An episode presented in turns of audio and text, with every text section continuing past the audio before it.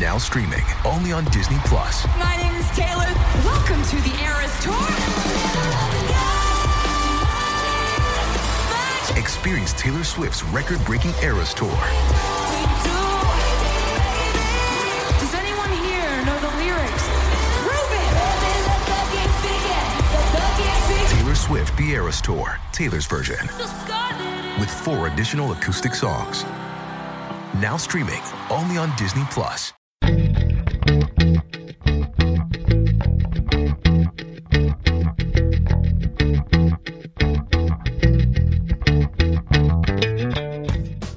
Listening to All the Books, a weekly show of recommendations and enthusiasm regarding the week's new book releases. This is episode 244, and today we are talking about books being released on January 28th, 2020, and more. I'm Liberty Hardy, here with Patricia Elzie Tuttle, and we're coming to you from BookRiot.com.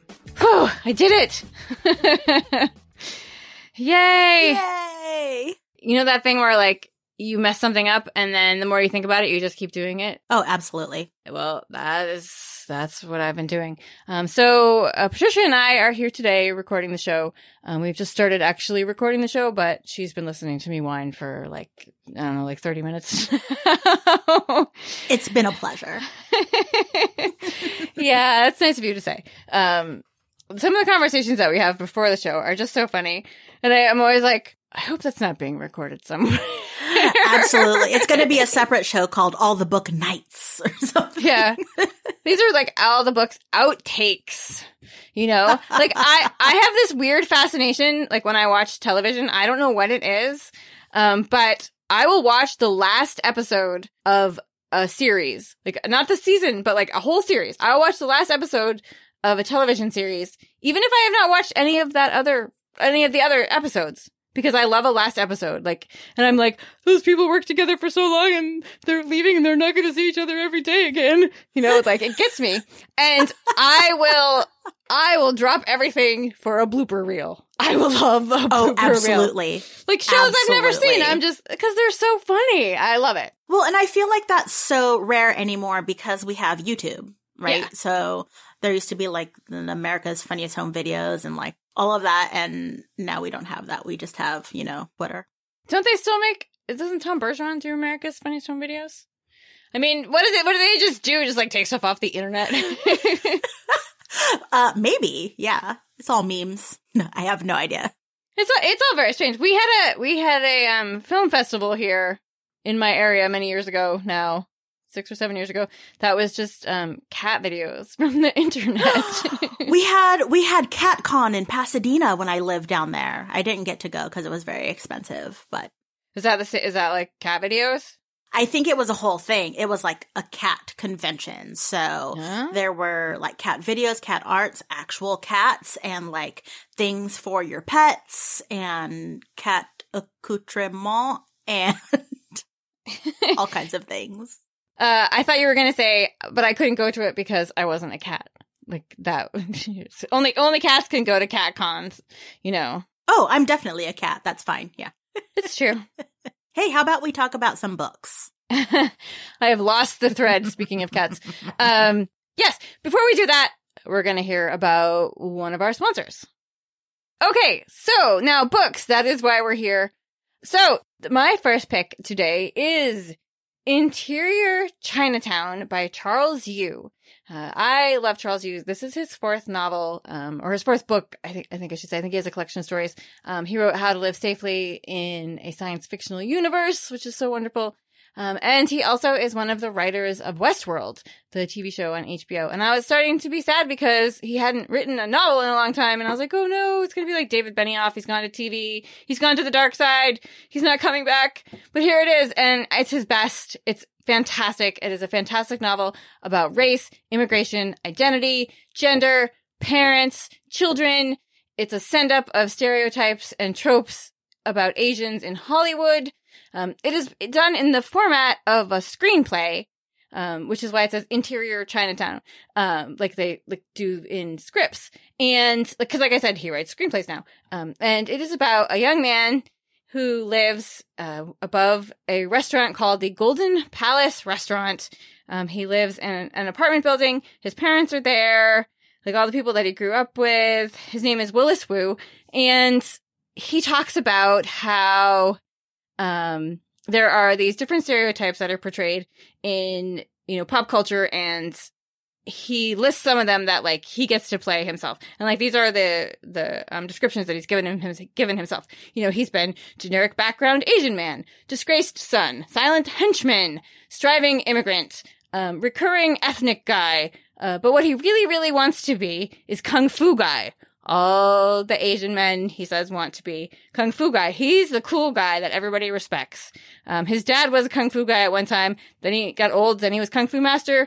Now he's just old Asian man. His mother plays the roles of um, young dragon lady, slightly yes, less young dragon lady, beautiful maiden, dead maiden, and now she plays old Asian woman. And you kind of, as you're reading this book, they're filming a show in the Golden Palace restaurant uh, below where they live, um, called Black and White. It's a cop show. And like they, he talks about like how they're perpetually, you know, playing these different roles in this show. And sometimes it's like, is this the show that he's talking about when he's talking about these roles? Or is it, you know, his real life?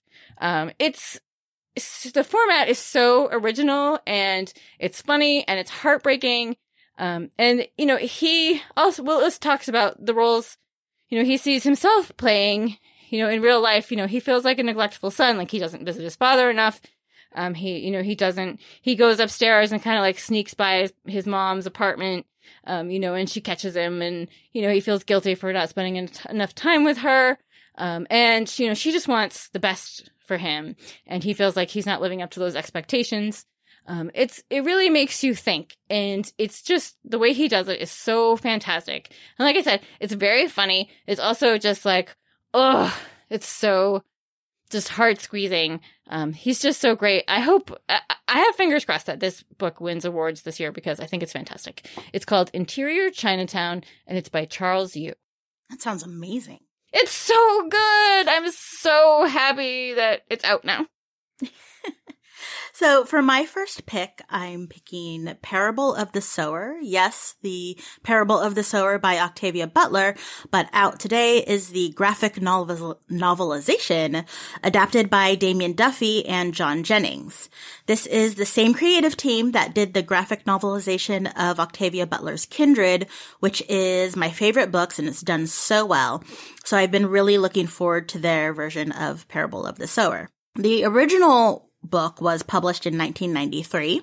It's a dystopian near future novel taking place beginning in 2024. It starts in Los Angeles and slowly moves north through California. Many of my fellow Californians will recognize a lot of the geography in it, which was pretty great, but also terrifying at the same time because it's dystopian. So we follow Lauren Olamina, who is an older teen and the daughter of a preacher. She lives in Los Angeles in a fenced off community, almost like a gated community, but there's not, it's not fancy. Like there's not really anything fancy existing anymore in 2024, which is terrifying. Um, the people in this fenced off area are safe, but not for long. While the United States is falling apart, so is Lauren's belief system. She not only begins to create her own religion, which she calls Earthseed, but at the same time starts to prepare for the inevitable when she and others will have to escape this fenced off area for their lives. The parallels between what's happening in this book and what is happening in the world now politically and environmentally are super, super scary and just like, I got chills when I was reading this whole thing. Uh, right down to things, and especially California being on literal fire. Lauren does have to flee Los Angeles and walks north with hundreds of others and picks up people to travel along the way. As they join her group, she starts to teach them about um, Earthseed, her religion, focusing on God as being change. And while this is central to the story, I didn't feel preached at as I have in some other fiction that has religion central to the story. I think this version of Parable of the Sower translate really well to the graphic novel format and the artwork style evokes a really rough and dirty tone, which lends itself to the dystopian California around it. So, so that's again Parable of the Sower, the graphic novel adapted by Damian Duffy and John Jennings. All right. So my next pick is How to Build a Heart by Maria Padian. And if you want an important YA novel that deals with real issues, that punches you in the heart, and also just makes you warm and fuzzy all over, um, this is a good choice. It's about a 16 year old named Izzy. Uh, she lives with her mother and her younger brother. They have been moving a lot. Her father was a Marine who was killed in Iraq. And since then, they have moved several times uh, struggling to make ends meet. She's not been able to like make any meaningful connections anywhere or stay anywhere long enough to establish a life. And she, it's getting really hard. And in the book, they have now moved to Virginia and Habitat for Humanity is going to build them a house. She really likes Virginia. Um, she meets a neighbor girl named Roz and they strike up a friendship and Izzy is thinking like, this is it. Like we're going to get a house and this is, you know, where I'm going to stay and everything's going to be great. But, you know, it's life and teenagers and, you know, Roz, her friend has you know, some issues of her own. She's very troubled. Um, Roz is in love with a boy named Sam who lives in like the McMansions and seem, it seems perfect, but he is, you know, dealing with his own problems um, he feels a lot of pressure to be perfect. He has imposter syndrome. Uh, Roz, like I said, is really into Sam, but Sam is into Izzy, and Izzy is unfortunately feeling things for Sam back. So, so there's a triangle going on there, um, and she doesn't know what to do because she doesn't want to upset her friend, but at the same time, you know, she's really into Sam. Uh, she's also trying to hide um, her economic status from Sam and from other people. Like she doesn't want him to know that, you know, that they don't have any money because she thinks that she's going to be judged for it. She's trying to hide it from everybody. Um, and while she's like dealing with this, she's also, you know, experiencing, she's in the middle of grief still. She lost her dad. Um, things have been very hard for her. They've been very hard for her mother and her brother. Um, so she has all those feelings going on. It's about secrets and friendship and how we need to move past these stories of girl rivalries and how, you know, girls like pitting girls against each other. Um, and the, you know, trigger warnings for depression, uh, racism and bullying. Um, but it, like I said, it deals with some really hard hitting, important issues. And I thought it was fantastic. It's How to Build a Heart by Maria Padian. My next pick is nonfiction. Um, and it is Edge Turning Adversity into Advantage by Laura Huang. Um, surprising to no one, like I said, I have a, a nonfiction book. Uh, as I said before, it's hard to find on on all the backlists. It's hard to find books that are self improvement slash self helpish that are hundred percent on target. And so, like I like to say, it's a great time to figure out like take what's best and leave the rest. So this book is a good example of that, but there are enough thought provoking points in this book that I feel like it's a good one to check out. Laura Huang defines an edge as, quote, gaining an advantage, but it goes beyond just advantage. It's about recognizing that others will have their perceptions about us, right or wrong. When you recognize the power in those perceptions and learn to use them in your favor, you create an edge. So there are people who have privilege, different kind of privileges based on their race or based on their gender, and those of us who do not have those privileges. And the author hopes to give us without the privileges tools that help us get a leg up when the deck is stacked against us. I will say this, the author alludes to privilege, sexism, and racism, but doesn't necessarily call them that, and instead uses terms like advantage and bias, although there's a very clear deficit of discussion of how racism is systemic and not just someone having stereotypes. But like I said, take what's best, leave the rest, and don't think too hard when you're reading this book. There are some really great discussions in Edge right in the beginning. She talks about how meritocracies, that is advancing solely because of your hard work, isn't actually a thing. Meritocracies don't exist for people without certain privileges. And I love having it so clearly explained and debunked in, ex- in an accessible way And Laura Huang's main point is the system, this idea of a meritocracy and the system we are working in is imperfect. So we all need to figure out how to have an edge and work within an imperfect system while at the same time doing things to change the system. It's not going to change overnight. So another section I appreciate deeply is her takedown of personality tests, including but not limited to the notoriously invalid Myers-Briggs type index. At any given moment, it's likely you find me and or my wife ranting about bad research connected to personality tests and also how results of such tests limit us and even add more labels for people to judge people by. I was really excited that Laura Huang took the time to just lay all the information out there about personality tests and really make people think deeply about them rather than just taking them at face value. The four main concepts Huang focuses on in Edge are enrich, delight, guide, and effort. For those of you who have also read the classic How to Win Friends and Influence People, there's some really interesting parallels in Edge and it could make for some really interesting discussion. I found that super fascinating. So again, that is Edge, Turning Adversity into Advantage by Laura Huang. My next pick is Confessions of a Dork Lord by Mike Johnston and Marta Altés. It's a middle grade book, sort of like a Harry Potter Wimpy Kid mashup, set in the Dark Ages. There are goblins, ogres, witches, warlocks, dragons, elves, dwarves, orcs, and humans. The anti-hero of our book is Azrael Balgarath the Wicked, Keeper of the Flame, Breaker of Worlds, son of the Dark Lord who vanished, heir to the throne of black and broken glass. But you can call him Wick.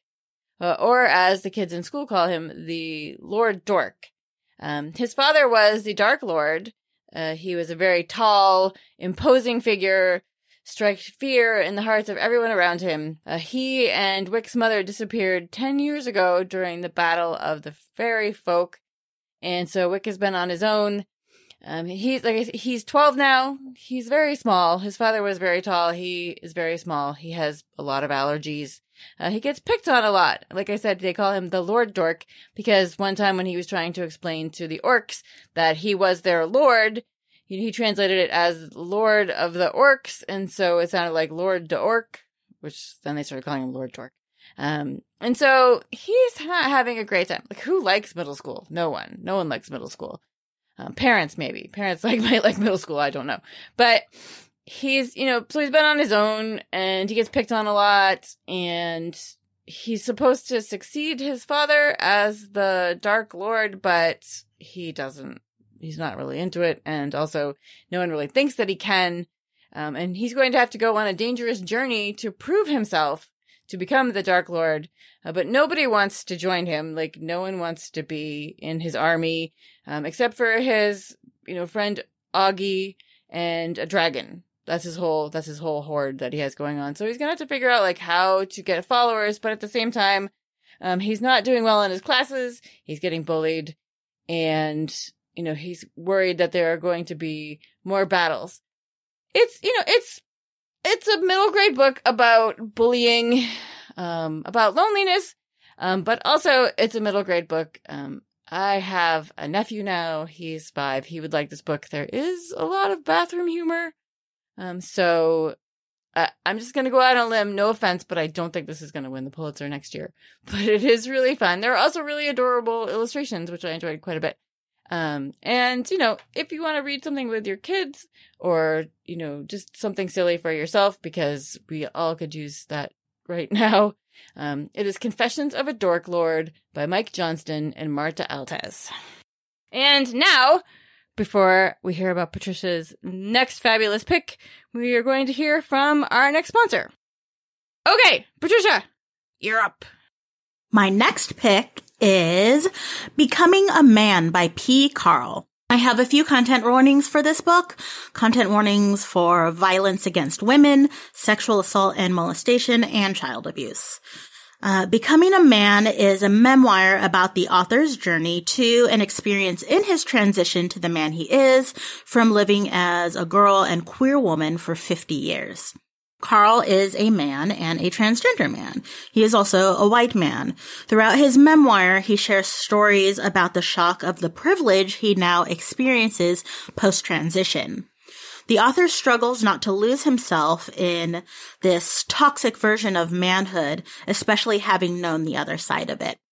And he, he's really good at weaving in current, the current state of the union and things such as his own Me Too stories and remembering being a woman with her own Me Too stories. And he switches pronouns back and forth as he talks about his old self and also uses his dead name.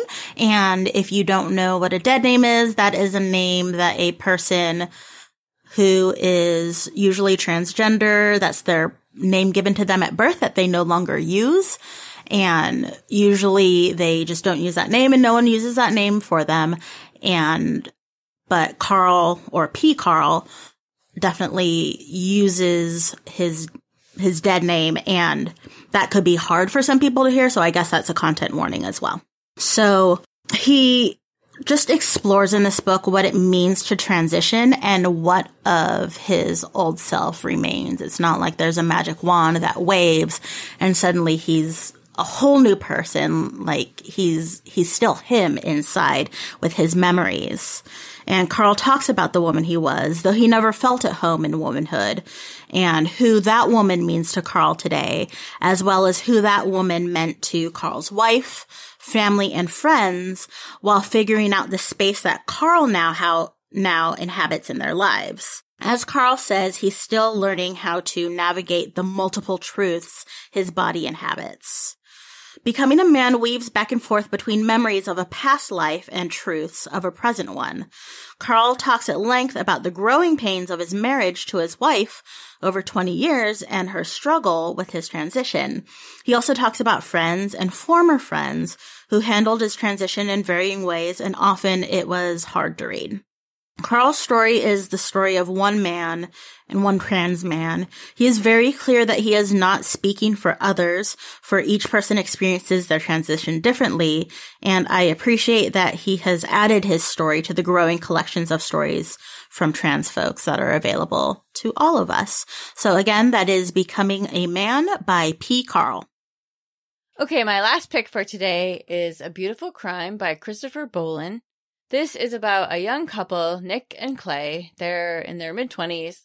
Um, they want to be more than they are. They live in New York City and they want more for themselves.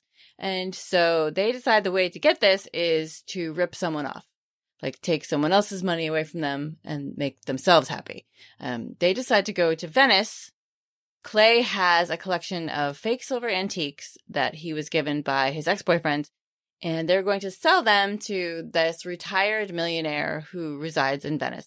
They think like they're going to sell them to this guy. He's going to be psyched. They're going to make mad bank and everyone's going to live happily ever after. You know, because millionaires are never suspicious of anything. You know, that's how they got all their money, right? And, you know, it's going to be totally easy. That's, you know, what this book is going to be about. Right? No. On the first page of this book, we know that there is a dead body laying on the ground. We don't know who it is. Um, so you have to read the book to find out. And it's fantastic and worth it. I have read, uh, two, I think, two of Christopher Bollen's other books, and I found them very, very wonderful. Um, they're very atmospheric. Uh, they're those literary mysteries where, like, the mystery or the crime is secondary to the the characters and the descriptions and the atmosphere. Um, this is getting tons of Patricia Highsmith comparisons, and it's completely warranted. It is, you know, a a con story set in Italy. So right there, it's like, you know, Ripley. Um, but also it's very suspenseful. Um, and it's full of desperation. You know, Nick is from Dayton, Ohio, and he felt like he could never be himself or be open about his sexuality when he lived there. Um, and when he was growing up, and now he lives in New York City where he can be, and he has a relationship, and but he still like wants more for himself. You know, he wants to to be something more. Um, and you know clay the same thing. Clay has, has experienced loss and they just you know they're young and they think this is going to be a good idea. And you know the the body of the novel is that you know are they going to get away with it? You know, will they fake this guy out? You know, what's going to happen with that money? And who is that body on the stones? Who who is that? Um, so like the whole time I'm like, oh, is it Clay? Oh, it's gonna be Nick. Oh, is it gonna be someone else? Who is it gonna be? You know, and, and I liked that. I liked you know getting hooked at the beginning and having to you know go to the end to find out. Um, which is how like most mysteries work, but sometimes you read them and you're like, I don't really care how this turns out. Um, this is not the case. I really enjoyed this book. It is a beautiful crime by Christopher Bollen. So my final book is I Am My Brand, How to Build Your Brand Without Apology by Kubi Springer. Confession time.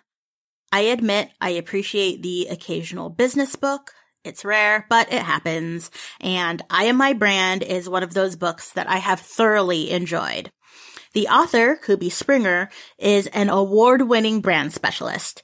She's worked with Nike, MTV, P. Diddy, Mariah Carey, Rolls Royce, Aston Martin, and a bunch more brands that I'm not going to name right now. Just know she is an expert in her field. Her intended audience for this book is women, but honestly, the information in this is relevant regardless of your gender. Kubi Springer really holds your hands and guides you step by step, including hands-on exercises for building your personal brand. She makes no assumptions of your knowledge, which was great for me, and defines all of her terms. What is a brand? Is a brand your marketing, your tagline? Spoiler, it's not. A brand is an emotional connection with its target audience. So one of the things I love most is that she gives a bunch of examples for everything using brands that almost every reader will know. When you think about your favorite brands, what do you feel? For example, Disney's brand is magic. So they try to weave that in absolutely everything they do. She has sections on all of your brand assets, logo, strapline, colors, promise, mission, vision, and signature. Again, Kubi Springer defines each thing and leads you through figuring out what these are for your personal brand. She has everything from font examples to color wheel describing what each color typically signifies. The author also shares a bunch of relevant personal anecdotes and hard lessons learned. In writing this book, she makes it clear she really had to do a lot of introspection and open up about her own brand journey, which your personal brand is you. It's not a mask or a costume you put on. Springer makes it clear that trying to do it in a way, in that way is a recipe for failure. The most successful brands are genuine. I was happy to see that she features interviews with other female brand builders from around the world. It's really great to have the diverse perspectives and advice all available in the same place. So again, that is I Am My Brand, How to Build Your Brand Without Apology by Kubi Springer. Okay, so those are our new picks. What are you going to read next? So I just picked up a copy of The Deep and Dark Blue, which is a graphic novel by Niki Smith, and it came it might have come out this month. I don't know, but it looks amazing. And I just got a copy of Tall Tales and Wee Stories, the best of Billy Connolly, um, because Oh I needed something funny. He made me laugh a lot when I was a kid. He has an amazing HBO special that I used to watch all the time when I was young. And also he took over for head of the class when Howard Hesseman left. And I've, I've just always loved Billy Connolly. Um, I did not realize that he has been doing this for 50 years. I was reading that in the description of this book. Um, but I always thought of him as like the Scottish Robin Williams because you would watch him do stand up and he would start talking about something. Or maybe I was just like, you know, um, projecting because he'll start talking about something and then it'll take him two hours to get to what he wanted to say because he gets off on these little tangents. Um, and he's, he's so, so, so funny. Plus fabulous Scottish accent. So He's a delight. I'm excited to check it out. I've never read anything by him. I know he's had a couple other books. Um, but that is what I'm going to do. And we made it to the end. Yay! I was concerned there for a minute, you know, for me, not for you. Um, so thank you to our sponsors. You can drop us a line at all the books at bookriot.com. Uh, you can find us online. You can find Patricia on Twitter at the infophile, which is T H E I N F O P H I L E. You can find me on Instagram at Franzen Comes Alive, where you can now see pictures of my giant cats. I've had, I like, I'm like, when do you start stop calling them kittens? You know, even though they're like a year old and they're almost 17 pounds each now. So I guess I stopped calling them kittens. Oh, wow. Yeah, they're just, whew, they're a, a lot of fun. Um, and you know, they like to step on you when you're sleeping and it's like, oh, um, which I've never experienced before until now. Um, so see, see what happens? I went off on a little cat tangent. Cat tangent. That is the name of my next band. That's our, that's our new podcast. Cat tangents. Yep. but as much as we would love to tell you more about cats today, we just don't have the time. But you can read about more titles out now in the show notes at bookriot.com slash all the books, as well as find a link to our weekly new books newsletter. And in the meantime, happy, Be reading. reading.